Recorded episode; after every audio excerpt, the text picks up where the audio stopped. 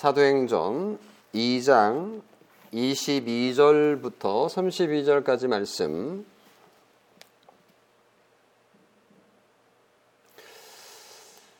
제가 아, 낭독해 갈 테니까요. 여러분도 한 목소리로 같이 읽어 가시면 좋겠습니다. 이스라엘 사람들아 이 말을 들으라. 우리도 아는 바와 같이 하나님께서 나사렛 예수로 큰 권능과 기사와 표적을 너희 가운데서 베푸사 너희 앞에서 그를 증언하셨느니라. 그가 하나님께 정하신 뜻과 미리 아신 대로 내어준 바 되었거늘 너희가 법 없는 자들의 손을 빌려 못 박아 죽였으나 하나님께서 그를 사망의 고통에서 풀어 살리셨으니 이는 그가 사망에 매여 있을 수 없음이라. 다윗이 그를 가리켜 이르되 내가 항상 내 앞에 계신 주를 배웠으며 나로 요동하지 않게 하기 위하여 그가 내 우편에 계시도다. 그러므로 내 마음이 기뻐하였고 내 혀도 즐거워하였으며 육체도 희망에 거하리니 이는 내 육체를 음부에 버리지 아니하시며 주의 거룩한 자로 썩음을 당하지 않게 하실 것이미로다. 주께서 생명의 길을 내게 보이셨으니 주 앞에서 내게 기쁨이 충만하게 하시리로다 하였으므로 형제들아 내가 조상 다윗에 대하여 담대히 말할 수 있노니 다윗이 죽어 장사되어 그 묘가 오늘까지 우리 중에 있도다. 그는 선지자라 하나님이 이미 맹세하사 그 자손 중에서 한 사람을 그 위에 앉게 하리라 하심을 알고 미리 본고로 그리스도의 부활을 말하되 그가 음부에 버림이 되지 않고 그의 육신이 썩음을 당하지 아니하시리라 하더니 이 예수를 하나님이 살리신지라 우리가 다 이 일의 증인이로다. 아멘.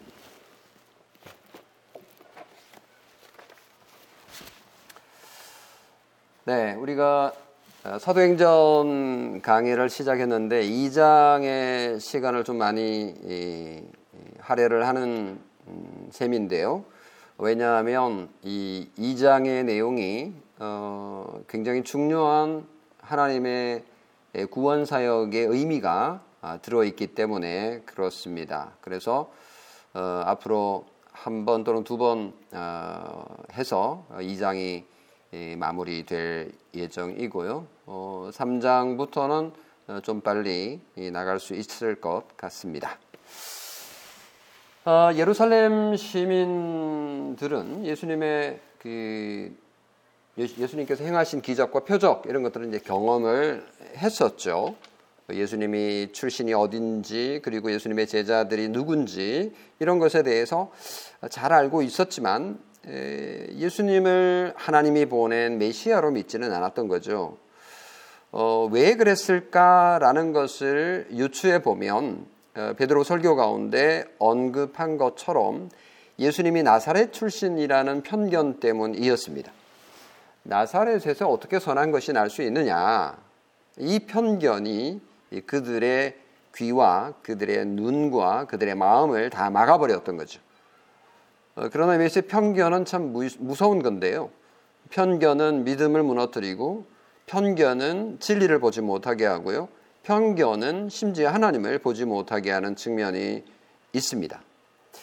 나사렛에서 무슨 선한 게 나겠느냐? 라는 이 편견 때문에 예수님께서 행하신 큰 권능과 기적과 표적을 보았음에도 불구하고 그들에게 전혀 믿음을 주지 못했습니다. 뭐 지금은 우리가 그 정답을 알고 있지만 왜 그랬을까? 왜 그런 편견을 가졌을까? 어, 우리는 답을 알죠. 성령 하나님께서 그들에게 들을 귀를 주지 않고 믿는 마음을 선물로 주지 않았기 때문이라는 걸 지금은 우리가 압니다만은 어, 이스라엘 백성들이 표면적으로 드러난 불신의 원인은 편견이었습니다. 22절에 보면 이스라엘 사람들아 이 말을 들으라. 너희가 아는 바와 같이 하나님께서 나사렛 예수로 여기 말하죠. 나사렛 예수로 큰 권능과 기사와 표적을 너희 가운데 베푸사. 너희 앞에서 그를 증언하셨다. 증언하셨다. 어, 지난 설교에서 베드로가 이제 설교를 시작을 했는데 오늘 본문은 이제 설교 시작하고 나서 두 번째 설교 인 셈인데요. 어, 지난 설교의 핵심은 누구든지 주의 이름을 부르는 자는 구원을 받을 거다.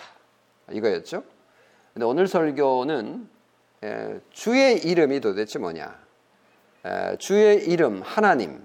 그 하나님이 어떤 분이시며 그 하나님은 어떤 일을 행하셨는가에 대해서 어, 베드로가 설명하고 있는 부분입니다. 그래서 23절부터 이제 본격적으로 어, 그, 그 하나님에 대한 설명을 시작하는데 23절 같이 한번 읽어볼까요? 그가 하나님께서 정하신 뜻과 미리 아신 대로 내 준바 되었거늘 너희가 법 없는 자들의 손을 빌려 못 박아 죽였으나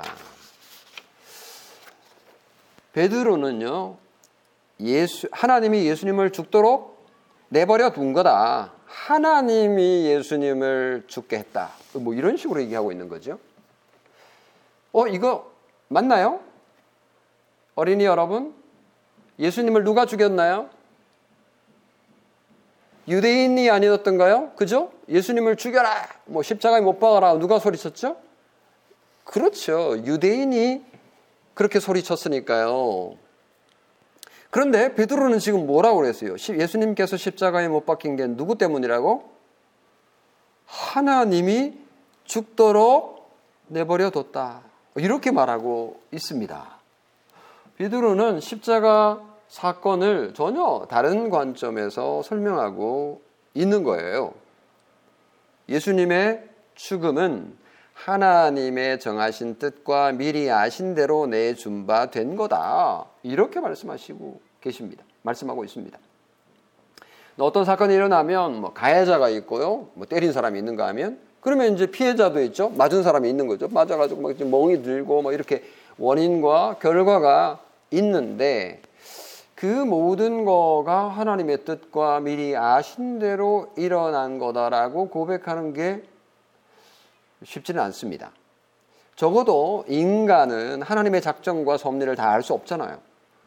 어떤 사건이 일어나는데 이게 도대체 어떻게 된 거야? 라고 물으면, 에, 제가 때려서 얘가, 어, 맞았고 지금 퉁퉁 부은 거야. 뭐 이렇게 우리는 알 수밖에 없지 않습니까? 근데 사실은 그 배경이 어떠하며 어떤 마음이었으며 사실은 그 전에 어떤 일이 있었는지 다 조사를 해봐야 아는 건데 어, 무엇보다도 예수님이 십자가에 돌아가신 이 사건에 대해서는 도대체 이 그 원인이 뭔지를 알 수가 없는 거죠. 그런데 여러분 잘 들어보세요. 그런데 베드로는 예수님이 십자가에 죽으신 그 이유를 알고 있습니다. 어떻게 베드로가 그것을 알았을까? 우리가 상상할 수 있겠습니까? 지금 오늘 예수님께서 십자가에 죽으신 것은 하나님의 정하신 뜻과 미리 아신 대로 내준 바 된 거다라는 걸 어떻게 알았을까요? 베드로가 공부를 열심히 해서 알았을까요? 베드로는 갈릴리의 어부에 불과하죠. 더군다나 갈릴리는 그냥 혈기가 있는 그런 열심 있는 그런 사람인지는 모르지만 차분하게 앉아서 생각하고 뭐 조사하고 연구하고 그런 사람이 아니었습니다. 그런데 어떻게 베드로가 이것을 이 비밀을 하나님의 계획을 알 수 있을까요? 단서가 하나 있습니다. 지금 베드로가 설교하고 있는 이 현장은 어떤 현장입니까? 그렇지요. 성령님이 강림하셔서 지금 어, 난곳 방언으로 이야기도 하고 아주 신기한 기적이 일어나고 있는 성령 충만한 상황이었던 거죠. 성령님께서 베드로에게 놀라운 지식을 준 것입니다. 그러니까 베드로가 지금 설교를 하는데 성령의 감동을 받아서 하늘의 비밀을 알게 된 거죠. 하나님의 작정과 섭리를 알게 된 것입니다. 그래서 하늘의 그 신비한 하나님의 비밀인 하나님의 계획과 하나님의 작정과 하나님의 뜻, 하나님께서 미리 아신 예지를 지금 예루살렘 시민들에게 설교하면서 밝히고 있는 것입니다. 그 하나님의 작정은 우리가 이미 365 교리 묵상을 통해서 어, 이미 배웠습니다만은 하나님의 작정이라는 것은 그분의 뜻대로 계획한 영원한 목적인데 그 목적을 따라서 하나님은 일어나는 모든 일을 자기의 영광을 위하여 미리 정하신 것이다. 이렇게 배운 기억이 나시죠? 예. 다시 말하면 하나님은 모든 일을 미리 알고 계시고 다시 말하면 계획을 다 알고 있는 거죠. 그래서 어떤 일을 작정해 놓고 일하시는 분이라는 것을 역사의 주인이라는 것을 베드로가 말하고 있는 것입니다.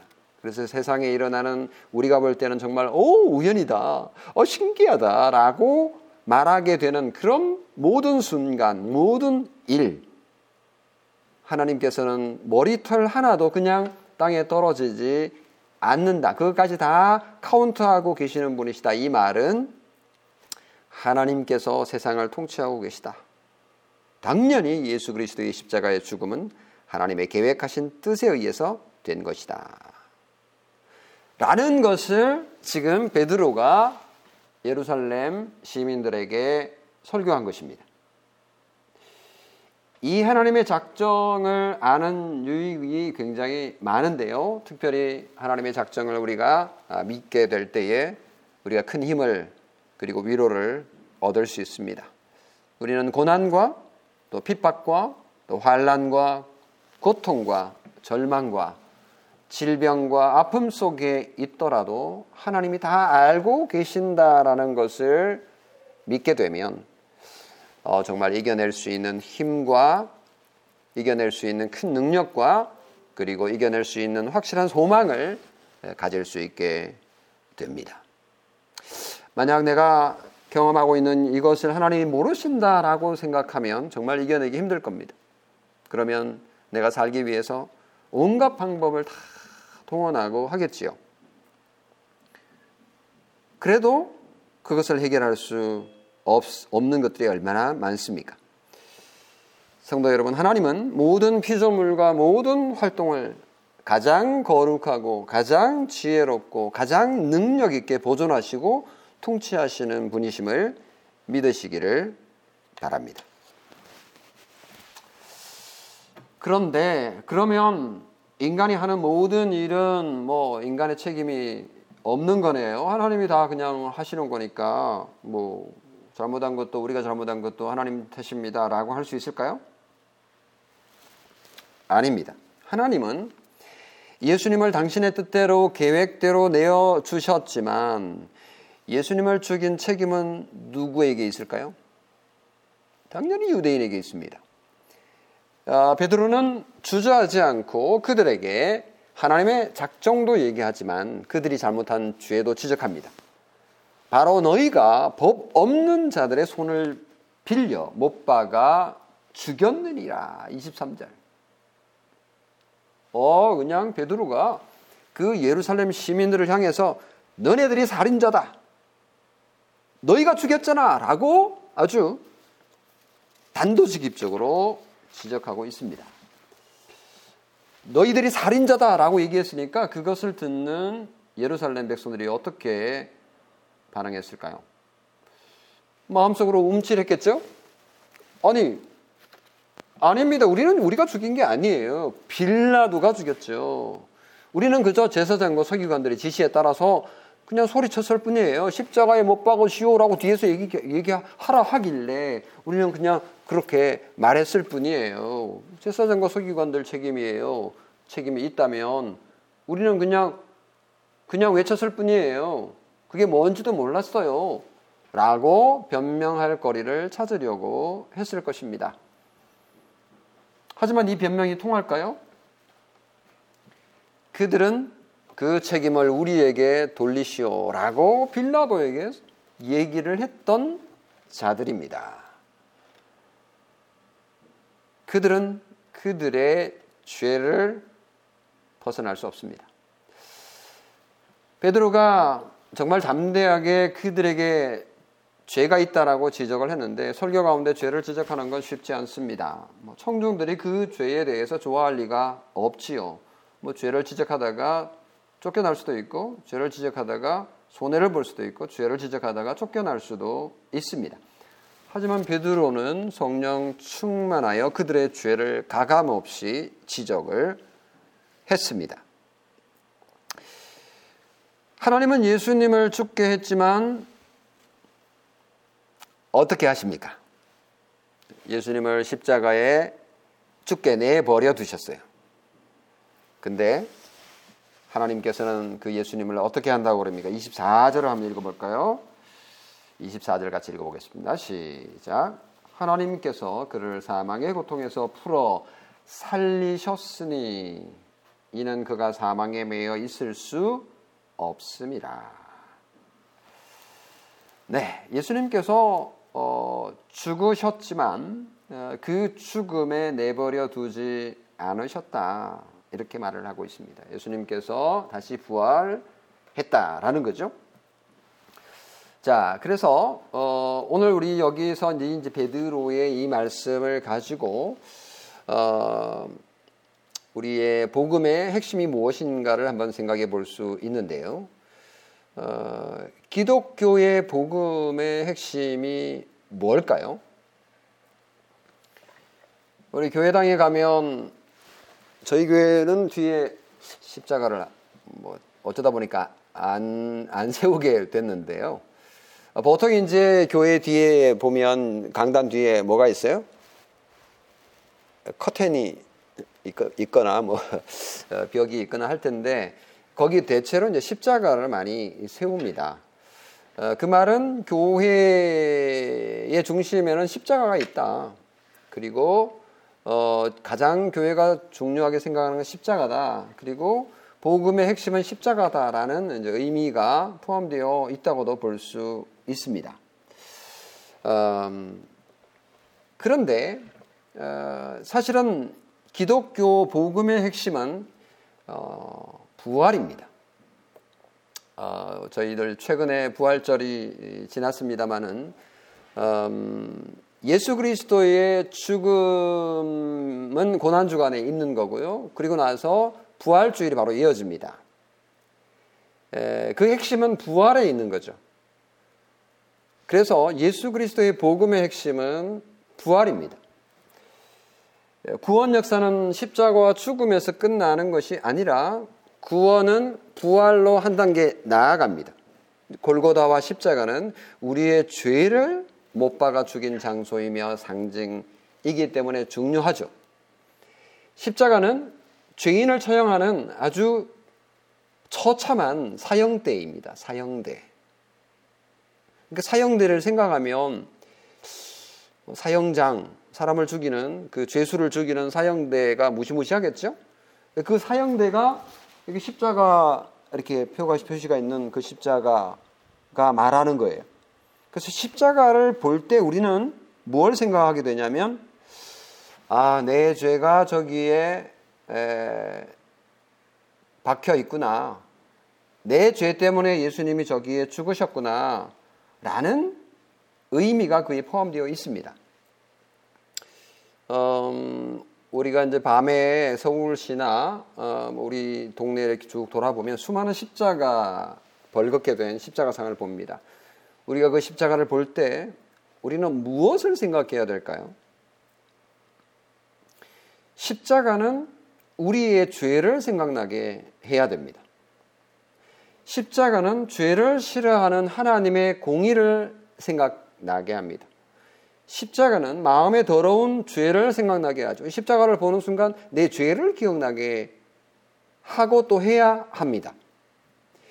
그런 의미에서 십자가는 자랑하고 다닐 그 무언, 뭐가 아닌 거죠. 그 십자가를 바라보면, 바라보면서 어, 십자가를 하면 내밀고 이렇게 뭐 자랑할 거가 아닙니다. 십자가는 우리가 죄인으로 처벌받은 장소입니다. 물론 예수님이 대신 지신 것이기 때문에 우리에게 감사이고 기쁨이고 또 영광이기도 영광스러운 것이기도 합니다마는 십자가 상징이 주는 의미는 우리의 죄입니다. 그런 의미에서 십자가는 정말 중요하죠. 우리의 죄가 거기에 못 박혔다. 예수님께서 내 죄를 지고 거기에 죽으셨다라는 거기 때문에 정말 중요한데 기독교의 복음은 거기에 머물러 있지 않습니다.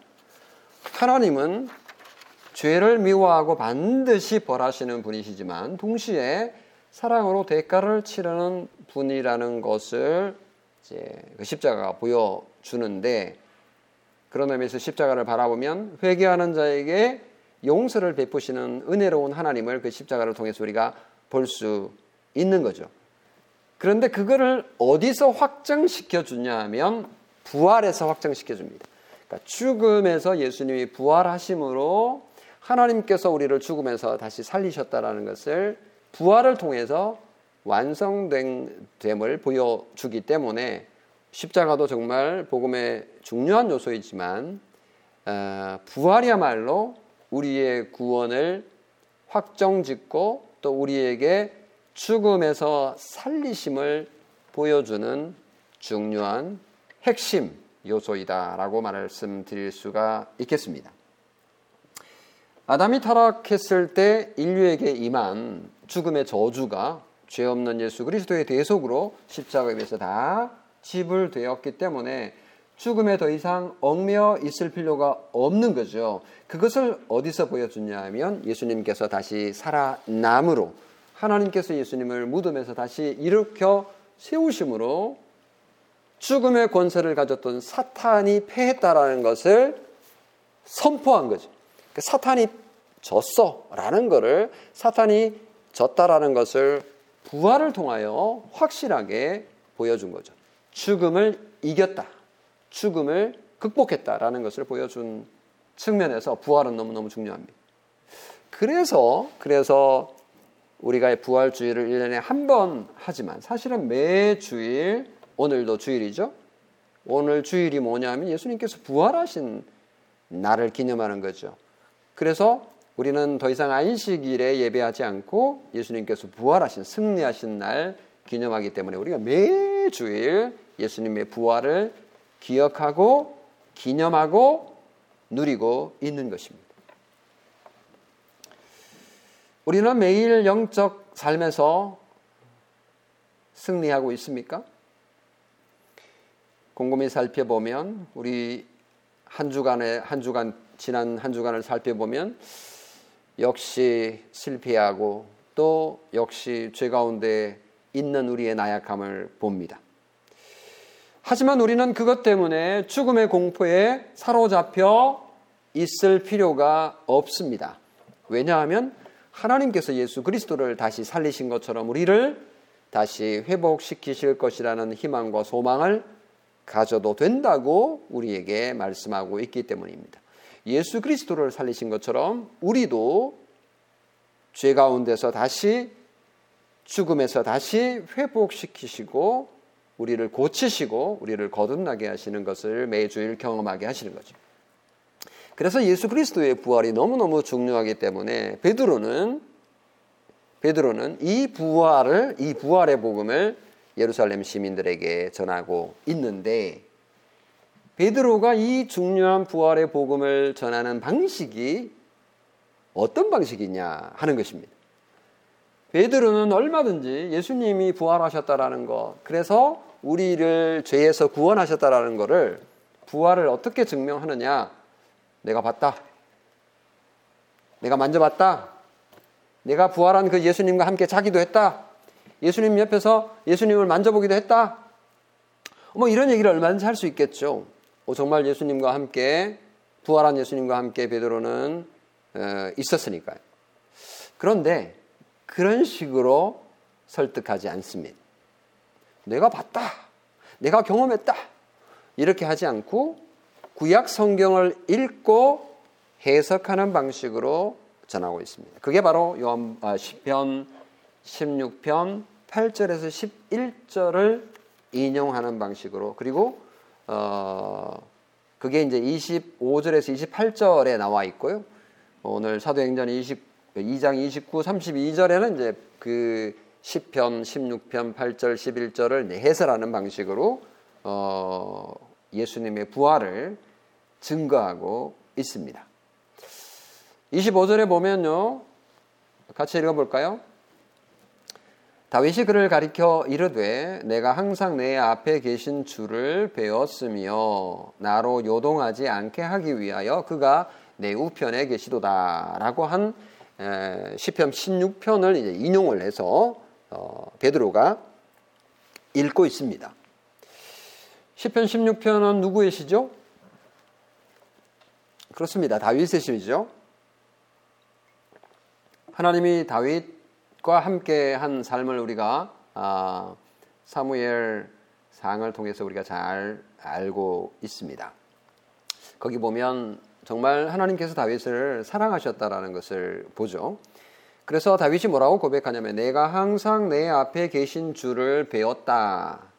그러니까 하나님께서 다윗과 함께 하니까 다윗도 하나님 앞에 늘 같이 동행했다라는 것을 고백하고 있는 거죠. 그리고 이제 다윗은 하나님이 자기 오른, 오른편에 계신다라고 이제 예, 고백을 하는데 그 말은 하나님이 내 힘이 되어 주셨다. 내 오른팔이 되어 주셨다. 내 보호자가 되어 주셨다. 뭐 이런 고백인 거죠. 어, 다윗이 목동으로 있을 때에 하나님이 보호자가 되어 주셔서 양들을 지킬 때에 사자가 와도 가서 직접 자기가 막 사자의 입을 찢고 곰의 입을 찢고 이렇게 양들을 보호할 수 있었던 것은 모두 하나님의 보호하심 때문이었다. 물론 다윗의 삶이 뭐 만만하지는 않았습니다. 사울 왕이 다윗을 시기하고 질투했기 때문에 어, 생명의 위협이 있었던 것을 우리가 잘 알고 있습니다. 그럼에도 불구하고 하나님의 보호를 철저하게 받았죠. 사울 왕이 막 창을 던져가지고 다윗을 공격을 했는데 어, 다윗이 그걸 피해 내는 것은 냈던 것은 다윗이 뭐 대단한 뭐 능력이 있었다라기보다는 하나님께서 보호해 주셨다라는 것입니다. 하나님의 보호가 분명히 있었는데 뭐 그냥 어, 아무런 공격이 없었던 것은 아니죠. 뭐 7년간이나 정말 억울하게 도망자 생활을 어, 했지만 어, 다윗이 요동하지 않고 버틸 수 있었던 것은 하나님의 보호 때문이었다라는 것을 고백한 내용이었습니다. 이것을 아주 그의 시에서 아주 어, 잘 정리를 했는데 어, 시편 16편뿐만 아니라 시편 73편에도 읽어보면요 정말 다윗의 삶 가운데 함께하신 하나님을 잘 설명합니다. 109편도 마찬가지고 110편도 마찬가지고 121편에도 어, 우리가 성경 묵상하면서 이미 다 아, 봤던 그런 구절인데요. 어, 정말 다윗은 하나님과 친밀한 관계를 유지했다라는 것을 알 수 있습니다. 하나님과 정말 가까이 사귀었던 거죠. 어, 이게 이제 하나님과 어, 하나님과 성도 간의 이제 교제, 수직적인 그런 교제라고 볼 수 있습니다. 그래서 다윗이 하나님하고 얼마나 가깝게 교제하며 살았는지 26절이 잘 보여주는데요. 그러므로 내 마음이 기뻐하였고 내 혀도 즐거워하였으며 육체도 희망에 거한다. 정말 다윗이 하나님하고 사는 거가 기뻤고 즐겁고 또 희망이 있었다. 이렇게 말을 합니다. 하나님과 동행하는 삶이 참 행복했다라는 거죠. 어, 여기 보면 이제 내 마음이 내 마음이 기쁘고 또 혀가 즐겁고 육체가 희망이 있다. 마음, 혀, 육체에 그 어떤 영향을 하나님께서 어, 끼쳤는가를 표현하고 있는데 어, 마음은 사람의 중심이잖아요. 그래서 마음이 기쁘니까 삶 전체가 삶 전체가 행복한 거죠. 마음이 기쁘지 않으면 삶이 피곤하고 짜증나고 불행합니다. 근데 다윗의 이게 하나님께서 계시니까 그 정말 어려운 상황 속에서도 핍박 가운데서도 기뻤다라고 고백합니다. 혀가 즐겁다라는 말은 음, 혀는 이제 말을 하는 거잖아요. 뭐 노래도 하고 하나님의 위대하심을 고백하고 말하고 찬양했다라는 거죠. 어, 그리고 다윗은 육체의 부활을 믿었습니다. 그래서 육체에 희망이 있고 소망이 있음을 어, 알았는데요. 이거 보면 다윗이 이제 선지자라는 것을 알 수가 있습니다. 다윗이 단순히 그냥 위대한 어, 왕 이게 아니라 다윗은 왕이지만 동시에 선지자였음을 나중에 또 나오는데요. 27절에 보면 어, 육체의 부활을 믿고 있습니다. 이는 내 영혼을 음부에 버리지 아니하시며 주의 거룩한 자로 썩음을 당하지 않게 하실 거다. 썩음을 당, 하지 않을 거다. 이제 부활할 거라는 거죠. 다윗은 자신의 영혼이 음부 지옥에 버려질 것이라는 두려움을 이길 수 있었습니다. 다윗이 억울하게 고통을 당한 적도 있고 또 흉악한 죄를 짓기도 했습니다. 다윗이 뭐 늘 하나님과 함께 했지만 늘 좋은 일만 한 게 아니잖아요. 우리가 잘 알다시피 다윗은 되게 악한 왕입니다. 사울만 악한 왕이라고 생각하는데 어쩌면 사울보다 더 악하다고 해야 될까요? 이렇게 기대했는데 착할 줄 알았는데 오, 다윗이 정말 엄청 엄청난 죄를 지었습니다. 바세바를 범하고 어, 그녀의 남편인 우리아를 죽인 정말 파렴치한 살인자입니다. 어, 다윗처럼 이렇게 훌륭한 왕이 정말 실망스럽지 않을 수 없습니다. 그렇죠? 다윗은 정말 나쁜 사람입니다. 어, 그런 의미에서 다윗은 자기 고뇌가 있었을 겁니다. 자기는 지옥 갈 것이다라는 그런 고뇌가 있지 않았을까요? 자기는 지옥 갈 것이다. 왜? 정말 악한 죄를 지었기 때문에 그런 두려움이 있었을 것이지만 다윗은 자신이 죽더라도 그의 주의 거룩한 자의 몸이 썩지 않을 것임을 그 성도는 다시 부활하게 될 것임을 바라보고 있습니다. 그런 의미에서 바울 아, 다윗은 부활 신앙을 가진 거죠. 어, 다윗의 먼 조상이었던 아브라함이 부활 신앙을 가졌던 것처럼 다윗도 부활 신앙을 가졌던 것입니다. 그런데 이 다윗의 부활 신앙이 예수 그리스도 메시아에 대한 예언이기도 했습니다. 오랜 후에 올 메시아가 죽음에서 살아날 것이기 때문에 소망이 있었고 희망이 있었다라는 고백이기도 한 겁니다. 다윗은 하나님의 거룩한 자, 하나님의 거룩한 자, 성도죠.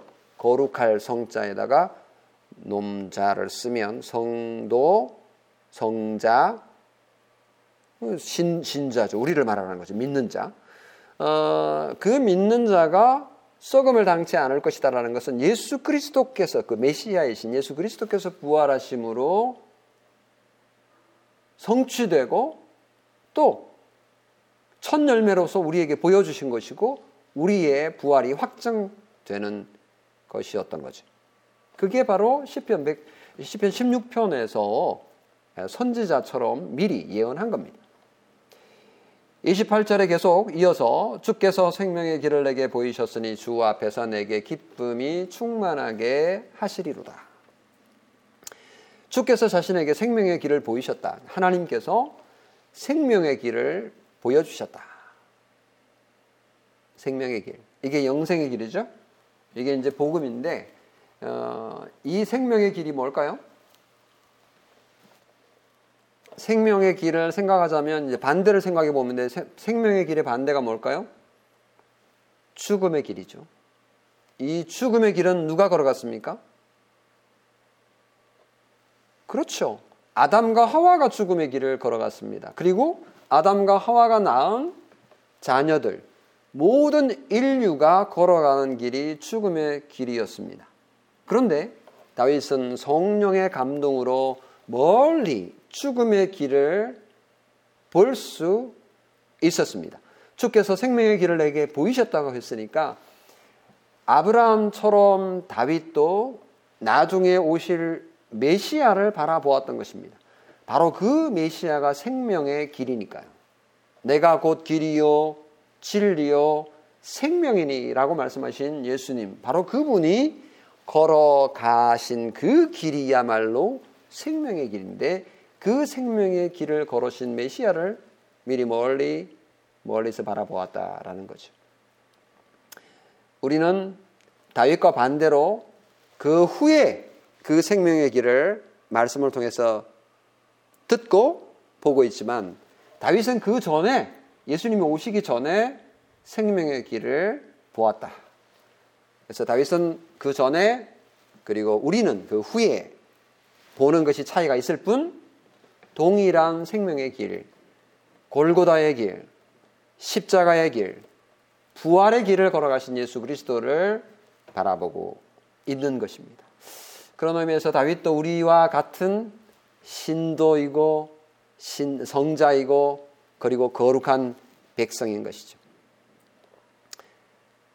성도 여러분, 우리도 다윗처럼 주께서 생명의 길을 내게 보이셨으니 주 앞에서 내게 기쁨이 충만하게 하시리로다 라는 소망을 가질 수 있습니다. 이 말씀, 이 다윗의 고백이 우리의 고백이 되기를 간절히 바랍니다. 하나님이 예수 그리스도를 통해서 죽음을 이기시고 다시 살아나 영원히 죽지 않는 길을 우리를 위해서 만들어 주셨습니다. 이것을 다윗 선, 다윗이 선지자로서 멀리 예수 그리스도를 믿음으로 내다보며 예언한 것이지요. 그러면서 베드로는 다윗의 시를 이렇게 29절에서 31절에서 이제 해설을 덧붙입니다. 이거는 이제 인용이 아니고요. 해설을 덧붙이는 건데요. 29절에서 31절 같이 한번 읽어볼까요?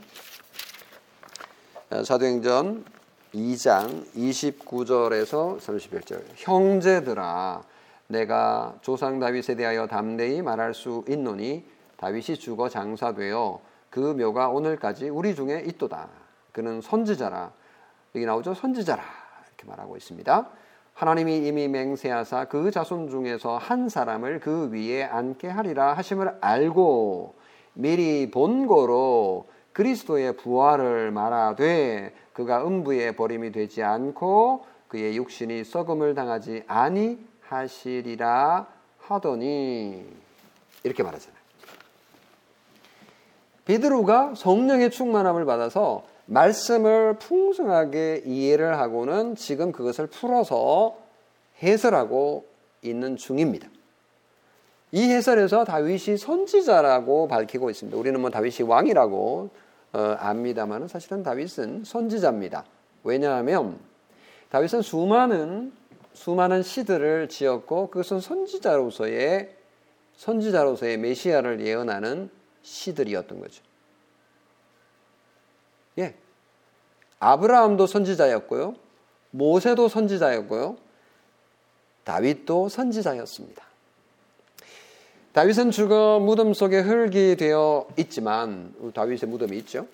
그가 살았을 그가 살았을 때 선지자로서 그리스도에 대해서 예언하기를 그들의 후손도 영원히 내 너의 왕 위에 앉으리라라고 했고 그가 음부에 썩음을 당하지 아니 아니 하시 느니라라고 말했습니다. 이 예언은 다윗의 자손인 예수 그리스도를 통해서 이루어졌습니다. 다윗의 자손으로 태어날 메시아 곧 예수 그리스도께서 예수 그리스도께서 새 언약과 새 법을 성취하심으로 이루어진 거죠. 여기까지가 이제 베드로의 성경 읽기와 그리고 성경 강해였습니다. 물론 이보다 훨씬 더 뭐 좀 더 상세하게 했을 수도 있습니다. 바로 이 지점까지가 말씀에서 예언한 메시아고 그리스도에 대한 것이었습니다. 메시아를 죽음에서 다시 살리실 것이라는 예언을 설교했던 거죠. 이제 베드로 자신이 할 수 있고 또 해야 할 극적인 변곡점인 클라이막스에 이릅니다. 그게 바로 32절 말씀입니다. 32절 말씀 우리 같이 한번 읽어보겠습니다. 32절 보시나요? 시작. 이 예수를 하나님이 살리신지라 우리가 다 이 일의 증인이로다. 네. 이 예수를 하나님이 살리신지라 우리가 다 이 일의 증인이다. 베드로는 그리스도의 부활을 알리는 증인 입니다. 베드로의 핵심 설교 내용은 예수 그리스도의 십자가에서 시작해서 부활로 마무리됩니다. 베드로는 어떻게 예수님의 부활을 증언하고 있습니까? 처음에 제가 말씀드린 것처럼 내가 예수님이 부활한 걸 내 두 눈으로 똑똑히 봤다. 그러니까 믿으라. 라고 말하지 않았습니다. 베드로는 예수님이 부활하신 것을 손으로 만져보았다. 그러니 믿으라. 라고 증언하지 않았습니다. 베드로는 내가 다시 살아나신 예수님과 40일 동안 함께 있었어. 그러니까 믿으라. 라고 설교하지 않았습니다. 얼마든지 그렇게 할 수 있었지 않았을까요? 자신의 삶을 가지고 간증을 덧붙여 설교하면 감동적이겠지만 그는 그렇게 하지 않았습니다. 베드로는 자신의 육체를 의지할 때 망하고 실패한다라는 경험을 했던 자입니다. 베드로는 자신의 열심과 자신의 확신과 자신의 경험은 예수님이 걸어가신 구원의 길을 구원의 진리를 막는 결과를 낳았다라는 것을 너무나 잘 알고 있습니다. 그러므로 그의 열정은 예수님의 구원 사역에 아무런 기여를 하지 못한다는 사실을 알고 있습니다. 오히려 예수님을 배반했던 그 베드로는 이제 너무나도 잘 알고 있습니다. 자신에게는 믿을 만한 것이 하나도 없고 오직 하나님의 언약의 말씀만이 믿을 만함을 알고는 구약의 시편을 인용하며 그 말씀을 해설하는 것으로 설교를 대신하고 있습니다. 오늘 설교를 마무리하겠습니다. 성도 여러분, 베드로는 하나님의 언약의 말씀을 의지합니다. 그 언약의 말씀, 성경 말씀의 근거에서 설교하고 있는 모습을 봅니다. 예수님의 부활한 예수님의 부활은 선지자 다윗이 예언한 것이 성취된 것이라고 전합니다. 성경 말씀대로 예수님이 부활하셨다라고 증언하고 있는 것입니다. 성도 여러분, 베드로는 예수 그리스도의 부활을 성경 말씀대로 증언함으로 그의 임무를 다했습니다. 오늘 이 설교를 통하여 베드로가 설교한 복음의 핵심은 십자가에서 시작해서 부활로 마무리됨을 알 수가 있습니다. 하나님께서는 십자가에서 시작해서 부활로 복음을 보여주셨지만 우리는 우리는 부활을 통해서 예수 그리스도의 십자가로 나아갈 수밖에 없습니다. 예수 그리스도의 부활의 소식을 듣고 죽음을 이기신 죽음을 극복하신 그 예수 그리스도의 복음을 통해서 우리는 다시 십자가로 나아갈 수 있는 힘을 얻을 수 있습니다. 부활이 있기 때문에 우리는 죽을 수 있습니다. 부활의 소식을 듣기 때문에 이 세상에서 십자가의 고통도 감내할 수 있는 힘을 얻습니다. 하나님께서 우리에게 이런저런 이런저런 고통을 주실 수 있습니다. 우리가 부활의 신앙을 가지고 있다면 다윗이 고백했던 선지자로서 고백했던 것처럼 하나님께서 우리를 다시 살리실 것이라는 이 부활의 소망은 고통스러운 삶을 살아가고 있는 우리에게 큰 힘과 위로가 됨을 믿으시기 바랍니다. 부활하신 주님께서 우리를 반드시 고치시고 치료하시고 우리를 다시 살려주실 것임을 믿고 복된 삶을 사시는 여러분이 되시기를 주님의 이름으로 축원합니다. 아멘. 기도하겠습니다.